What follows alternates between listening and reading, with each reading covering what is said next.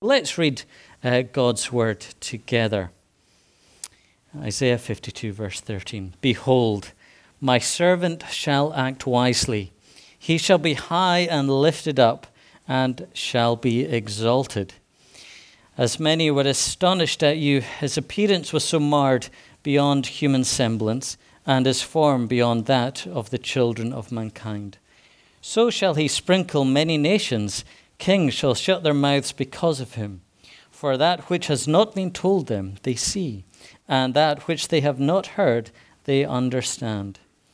Who has believed what he has heard from us?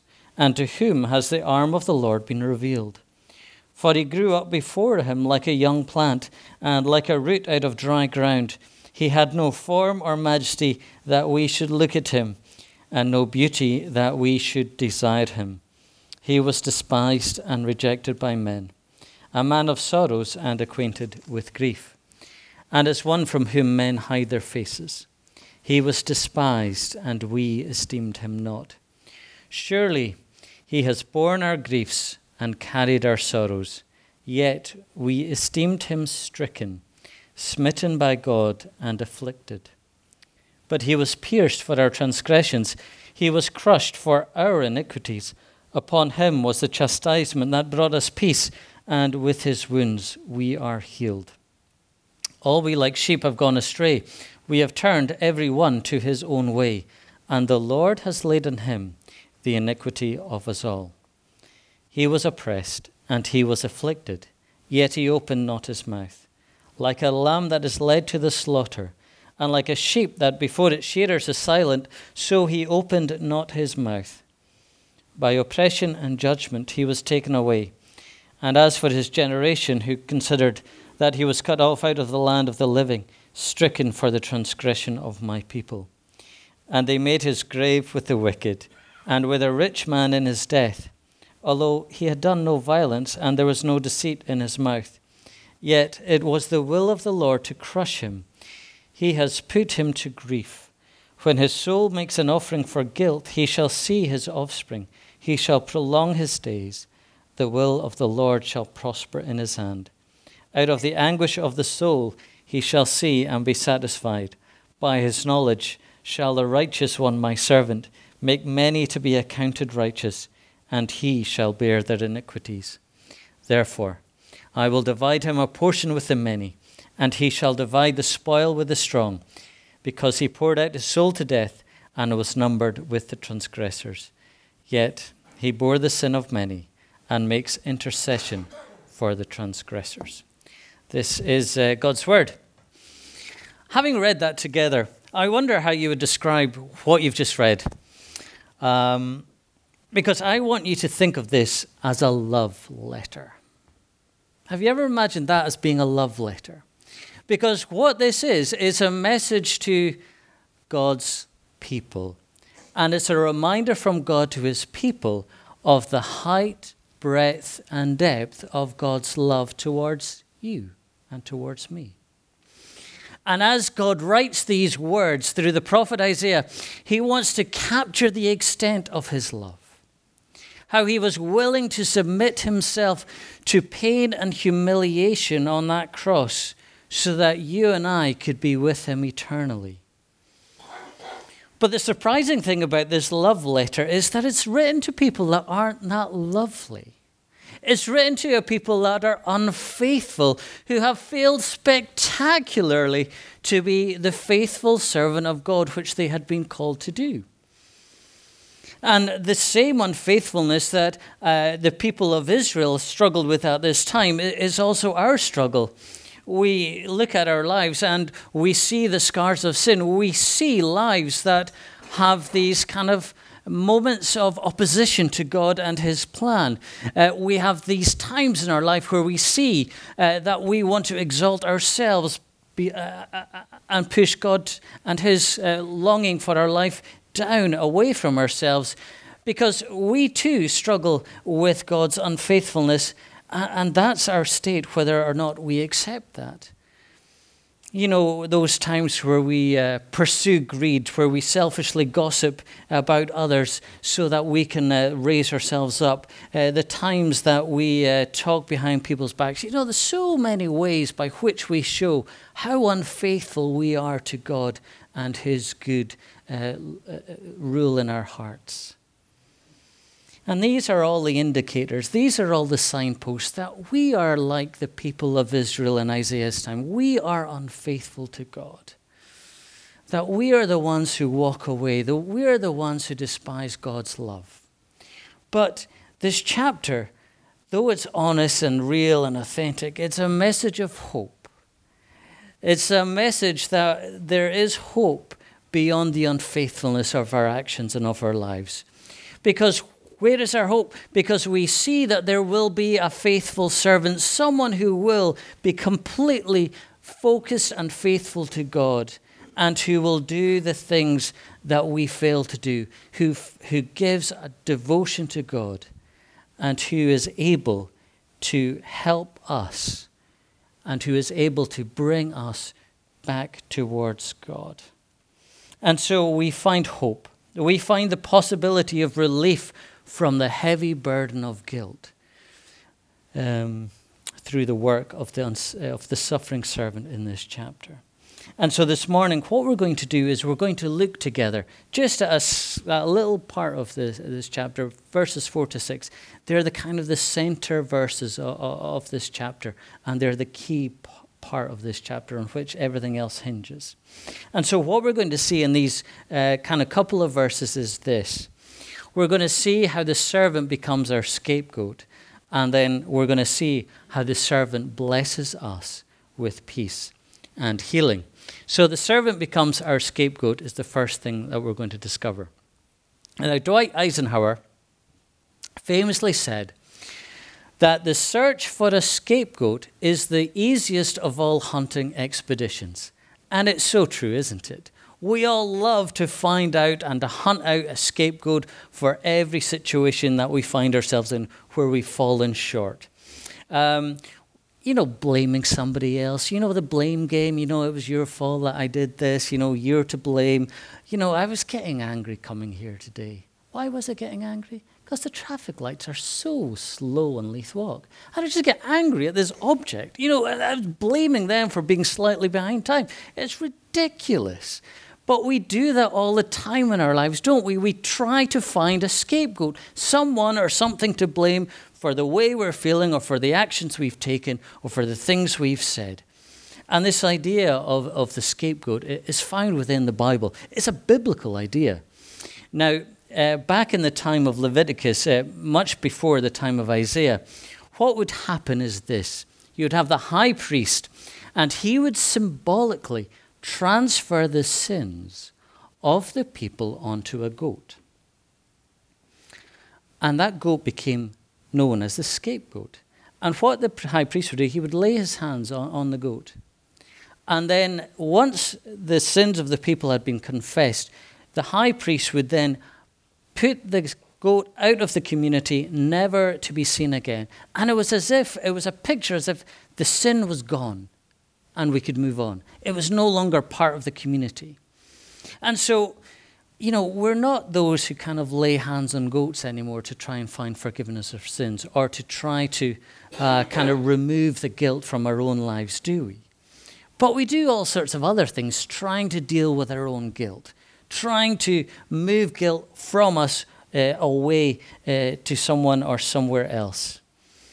You know, you know the arguments. You get angry, you snap back. It's your fault. You know, you got us into this mess. Why do we do this? Why do we always seek to blame someone else? Why can we not accept blame so often when we've done something wrong? I think it's because we cannot bear the weight of knowing that we're guilty. And so, because we can't bear the weight of our own guilt, we try to shift it off because it's just too heavy. And we try to pass it on to someone else and to something else. Because deep down we know that we're guilty and we need to deal with it. And so the way that we instinctively try to do that is to, is to find someone else who will take the weight of our guilt. But when we do that, what happens? When you blame someone else, what happens? You only cause tension and disharmony within those relationships. And it's often with those people that we love the most that become our more favored scapegoats.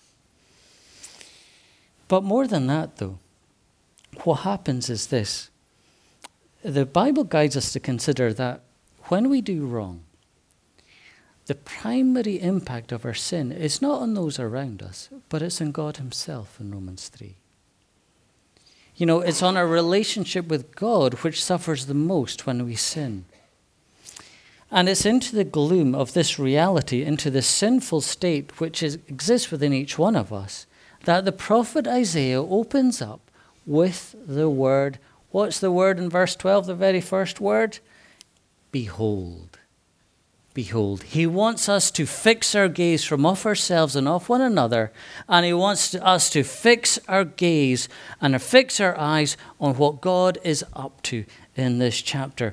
Isaiah is getting us to gaze in the direction of God, of the servant of God, and he is pointing us towards a true scapegoat, a scapegoat who can deal with the weight of our guilt, who can take the blame. But in his loving work of offering himself up as a scapegoat for others, the unfaithful people of Israel at this time and the unfaithful people of God, how do they respond to this scapegoat that's come to take the blame from them? What do they do? Well, verse 3 what happens? They despise and reject him he becomes a man of sorrows. He is utterly repugnant to the people who he has come to uh, take the blame from. So repugnant that they refuse to look to them. He is held by utter contempt by those around him. His treatment at the hands of others is appalling. It's shocking. But what strikes most deeply what should provoke outrage within us is the treatment that he receives from God. Look at verse 5. The innocent is being crushed by the Lord. He is executed for the wrongdoings of others. What's going on? Is this the work of a divine monster who delights in punishing the weak and the vulnerable? What's God up to? And to really grasp what God is up to, we need to fast forward 700 years to the cross of Jesus. And as we look upon the cross, uh, this passage is illuminated and more clearly as the Son of God Himself becomes our scapegoat. The identity of the servant is revealed to the hearers at, the time of Isaiah, it was clouded over. But the clouds would disperse, and the servant would revealed as Jesus. Jesus himself would say this about his work. In Mark 10, he says this about himself For even the Son of Man did not come to be served, but to serve and to give his life as a ransom for many. Later on, uh, one of his followers, Paul, would say in 2 Corinthians 5.21, God made him who had no sin to be sin for us, so that in him we might become the righteousness of God. You see, it dawns on us that the servant is not merely the victim of a great injustice, but the servant is God Himself. The Lord elects Himself to bear our guilty burdens. Look at how many times the word our is used in these couple of verses. He will take our blame. He will take our guilt on his shoulders and he himself will pay the price. That's what verse 4 is all about. The servant is characterized by griefs and by sorrows, but they're not his own. It's not his own guilt, it's not his own grief, it's not his own sorrows, it's the sorrows, guilt, and grief of others. The wrongdoings that make us guilty before God must be punished. Justice must prevail. And we know this instinctively ourselves. How many of us will rightly become angry when we come from the supermarket to the car park and you see the great big scratch on the, on the door and there's no note of confession? That's, that's anger. That's outrage. Something, someone needs to pay the price for this damage. Either I am going to pay the price for the damage or the one who's done it. And it's the same with God. He can't turn his eye away uh, to the sins that are being committed. They must be put right. Either God will pay the price or we will pay the price. And this is the great love of God. And out of love, God says, I will pay your price through Jesus. Jesus steps forward and takes upon himself the weight of our guilt. He pours out his soul to death in verse 12. And through this act of love, we can be released from the guilty burden and be declared righteous because of his work in verse 11. Uh, John Stott, uh, an old Christian thinker, said this about the work of Christ on the cross Here is the glory of the cross. God, in his amazing grace, has dealt with his own holy hatred of sin in a way that rescues us from horrendous judgment. God chose to pour out his wrath on Jesus instead of us, and Christ was willing to pay that awful price. If you feel the weight of sin, the weight of your guilt, if you feel crushed by it, God invites you to find in Jesus the perfect scapegoat. Let him bear the weight, and he will do this for us because he loves us. And that love for us moved him to humbly walk the road to Calvary, to walk the road to the cross, so that we can be free from the debt of unfaithfulness towards God and we can trust him. So, the first thing we see is that Jesus becomes our scapegoat. And then, second thing we're going to see is how the servant keeps blessing us. How the servant keeps blessing us. Now, Imagine the situation. You are faced with crippling debt. Every card is maxed out, and you have no means to repay any of the debt that is yours. But lo and behold, uh, that old forgotten relative has uh, not forgotten you and has put you into their will. And he has given you so much money that you no longer have any debt. And it's amazing. And you would have a really thankful heart because you've got no more debt. But even though the debt is paid, he hasn't given you any money to live on. And so you are debt free, but you're a debt free beggar because tomorrow, when you need to buy something, you're back into debt. And so God, though, doesn't just leave us as debt free beggars, you know, paying the price of our uh, kind of sin. But He gives us more than that. He pays the full amount of our debt, absolutely, but He also makes us rich beyond all measure. And in this passage, we discover two ways uh, or two things that uh, God blesses us with. I don't know if you can see them in, in those verses, in verses 4 to 6. What he does is he blesses us with Peace is the first thing he blesses us with, and then with healing. So look at verse 5 and the final little uh, verse there. And with his wounds we are healed. We receive uh, peace. That brought us peace, and with his wounds we are healed. So the first thing we receive is peace. Now, the word used here is the word shalom. Shalom. And so the word here is not really primarily thinking about inner calm, although that might happen, you know, that peace, inner peace that we have. That might happen, but that's really not what is being described here. What's being described here is something much greater than that. It's the idea of complete flourishing. It's the idea of harmony in the whole created realm. Humans in harmony with God and with one another and within ourselves. It's like the old Coke advert, living in the world in complete unison, but much, much better. You see, the totality of harmony that is being offered to God's people here comes through Jesus and his work on the cross. And if we humbly accept Jesus' offer to be our substitute, we move from hostility to friendship with God. We move into a place where we live in harmony with God, a place where we feel at home, where we can enjoy friendship, when we're completely at ease. You know, it's that kind of time where you have someone round and you know they're completely at ease in your house. How do you know they're completely easy in, in your house? They probably take off their shoes and put their feet up on the sofa. I know I love it when someone does that in the house because they're completely at ease with the surroundings. And that's the kind of picture we have before us. It's God's people completely at ease in his company. You know, we become children of the king, and no longer are we treasonous rebels.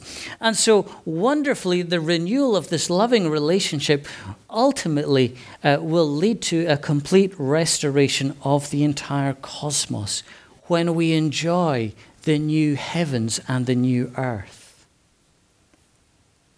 It will be a place of total and complete harmony all things are being made ready for us to enjoy the fullness of peace. We get tastes of it here and now in, in, in, this life, don't we? We get little snippets. But one day we will feast on the fullness of that harmony in the new heavens and the new earth. So the first thing we receive is peace. And the second thing we receive is healing in verse 5. By his wounds we are healed. Um, the healing here is primara, primarily the healing of sin. Healing of the wounds of sin. And the healing process will be completed and will be perfect in that new heavens and earth. But till that time, but until that time, Jesus' work of sanctification, of transformation, of healing is going on, changing us from the inside out in the here and now. And as we change, as we're being sanctified, what's happening is we are more clearly uh, reflecting the loveliness of Jesus in every aspect of life. Previously, when we looked at the cross, we were like those who looked on contempt at Jesus and what his work was doing. But now we see the cross through different eyes. We no longer see Jesus as contemptible, but we see him as lovely. You know, gazing at the cross, we see Jesus in all his loveliness. But what else do we see? We also see the depth of our guilt. We see how our wrongdoings, we see how our sins wound Jesus. Our sins wound Jesus, they crush Jesus. It leaves scars on him in verse 6. It oppresses and afflicts him in verse 7. And our sin will kill Jesus in verse 9. That's what our sin does to Jesus. That's why we need to hate sin. We need to hate sin because of what it does to Jesus, the one who is lovely beyond all measure. As we look to the cross, our reaction must be to grieve over our sin and to move away from sinful patterns to confession and to struggle away from sin. Because what it does to Jesus. But how do we do this? How do we move away from sin? How might we struggle away from sin in the here and now? How might we hate our sin? Well, I think we can begin this process and we can start moving away from sin by dwelling a little more on the cross and on the loveliness of Jesus. God, in God's grace, He opened our eyes to see the beauty of Jesus on the cross. And as He reveals Himself to us, as He shows Himself to be lovely, let's linger there. Let's allow ourselves to pause uh, for a little while and consider things more deeply. Because when we consider our sin, often we, we just think about it, you know, in the here and now, how we've sinned against someone else. But so often we forget to look and to see how our sin impacts on Jesus, how it impacted on him. And so we must be those who keep redirecting our inner compass to keep looking to Jesus and to the cross and to see how what our sin has done to Jesus on the cross. Because sin is about our relationship with Jesus. And when we sin, we temporarily abandon our connection to Him. Like sheep, we go astray, as it says in verse 6. And so, knowing Jesus and reminding ourselves of His loveliness is what might help us shift ourselves towards increasing holiness. You know, our TV viewing might change, our phone use might change, uh, the way we speak of others might begin to change. But it's only as, going to change as we begin to gaze towards Jesus and to see his loveliness. But moving away is messy and it's hard and it's not easy, and we will not complete that work till uh, we're gathered together and perfected. But as we walk these paths and these roads of this life, we need to keep looking to Jesus and understanding, first of all, that sin, uh, what sin does to him in all his loveliness. And so, as we work with the Spirit, we begin to dwell and to see and to allow ourselves to be shifted away from sin into holiness. But the other thing God has given us is this He's given us a spirit to help us move away from sin, but He's also given us a community to support and to help us as well, hasn't He? And as a community, we need to, I think, stop pretending so often that things are fine. Because we're all struggling with sin, each one of us. And so talking about sin can't be off limits. Talking about our struggles with sin can't be uh, just kept in, uh, as private matters.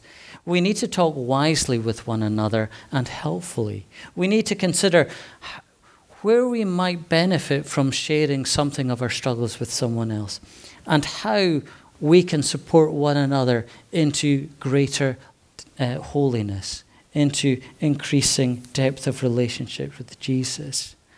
You know, we've got to think about who can we ask to pray for us as we struggle with a sinful pattern, for example.